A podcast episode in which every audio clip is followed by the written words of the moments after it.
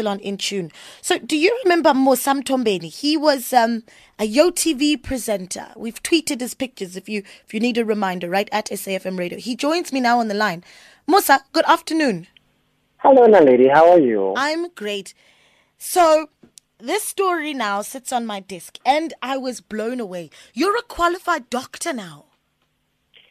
Uh, yes, I am. Um, qualified in 2014 um, to practice 2015 and 16 as an intern, and now I'm in community service for a year as a medical practitioner for, I guess, for the rest of my life. That sort of story. where, where are you based? Where are you working? Uh, so internship I did in Durban, but I've recently come back now in January to start yeah. working in Lenasia. Uh, there's a public clinic uh, that I work at down there um, yeah, so that's that's where I currently am at the moment. That's fabulous. So in 2015, this guy called Kabo Treni wrote an article about where he interviewed you, right? And he um, wrote an article. I love how he starts it though. He says uh, he talks about you know the uh, the hours that we have in a day and how you know you you have managed to maximize on all of your time because you in fact started studying medicine while you were working on your TV and you were this public figure it's fabulous, right? So how was it that you that mm. you managed to do all of that?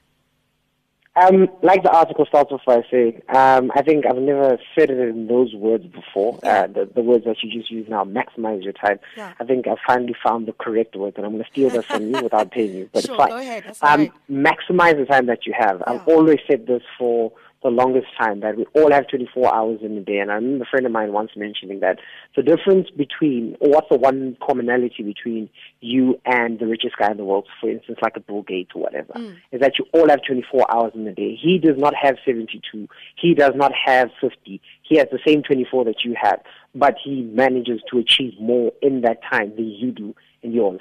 So what I figured out, and I think once I started realizing that this is an actual thing, was that let me maximize the time that I have and not allow myself or other people to waste the time that I have and use it as productively as possible to achieve as many things that I'd like to achieve in that 24 hours. Yeah. So that's that's been the general theme of my life yeah, so, um, since I hit that realization. Yeah, brilliant. I mean, that's mm. that, that's a wake up call for me as well.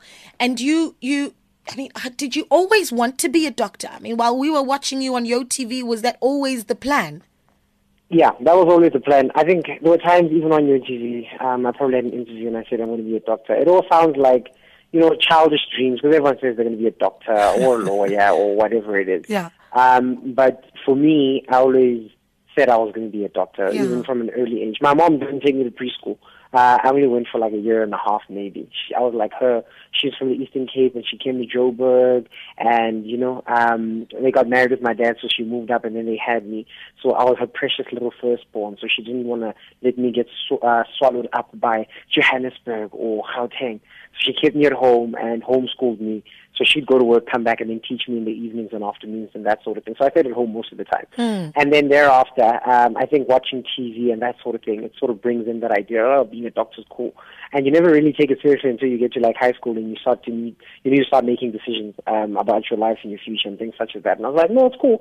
Um, I'll do it because um, it's something that I really think is cool at that point in time. It would be nice to you know, be a doctor, work in hospital, you know, treat people and that sort of thing. Yeah. And I did, and um, I thought it was pretty alright um, because I ended up going out to go study. No, it's brilliant. And are you done with the media industry, or is there going to be a a South African Doctor Oz, a Doctor Musa, maybe? I don't know. I don't know. Um, I, I partic- okay. The thing about me is I enjoy what I do. So yeah. if I do something, I'm doing it because I like it. I'm not doing it just to make money or pass time or whatever it is. Mm.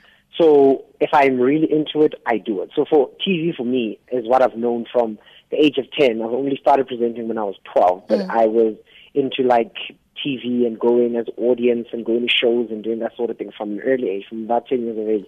So it's always, it's me, you know, um, that's, that's who I am. I've loved it. It's always broadcasting is my thing.